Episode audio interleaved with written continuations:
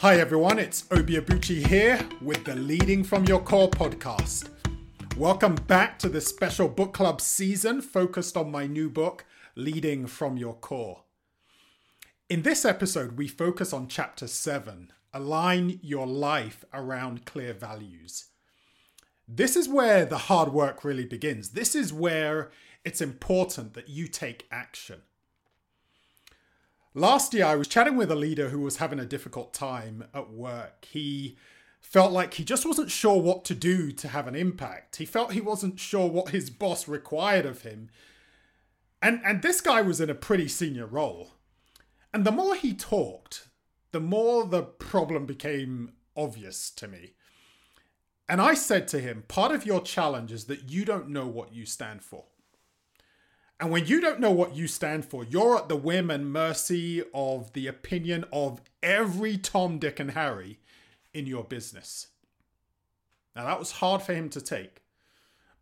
But it's true. You see, when you don't know what you stand for, you have no spine.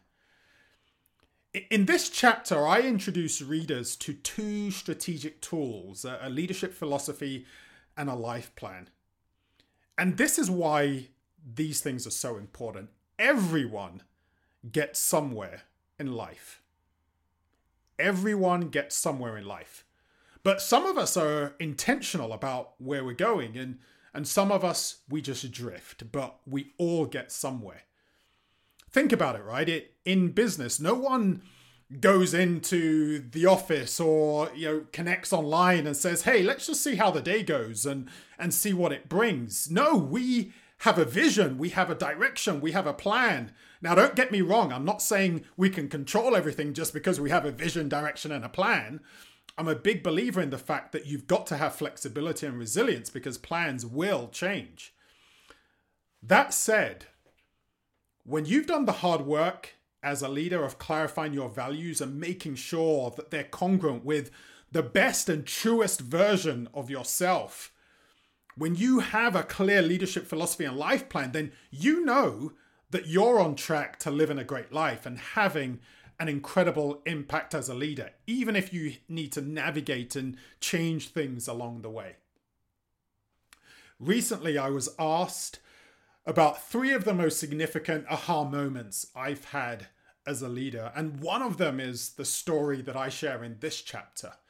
It's the story of me driving my second son to school, and he is obsessed with the number 100 and says, Dad, you're gonna live to be 100. And I find it fascinating, and I'm imagining us walking around with Zimmer frames, because I'm 30 years older than him. So if I'm 100, he's 70, and we're both walking around with Zimmer frames and trying to dance and catching our teeth as they fall out. And it got me thinking. It got me thinking about the end of my life. I think, okay, well, 100, I probably haven't got that long to go, right? Very soon I'll be kicking the bucket. And then what would the people around me say? And as you know, I was really inspired by Stephen Covey's book. And in his book, he talks about an activity, an exercise, where you think about the loved ones, friends, family, colleagues that are at your funeral, and they're talking about you. What would you want them to say that is true? What would you want them to say? And so I use that as a catalyst to write my eulogy. And I've written it from the perspective of my boys. I've written it from the perspective of my wife. And I share part of the eulogy from my boys in the book. It's a way of me thinking about my values and being very clear about the life that I want to live.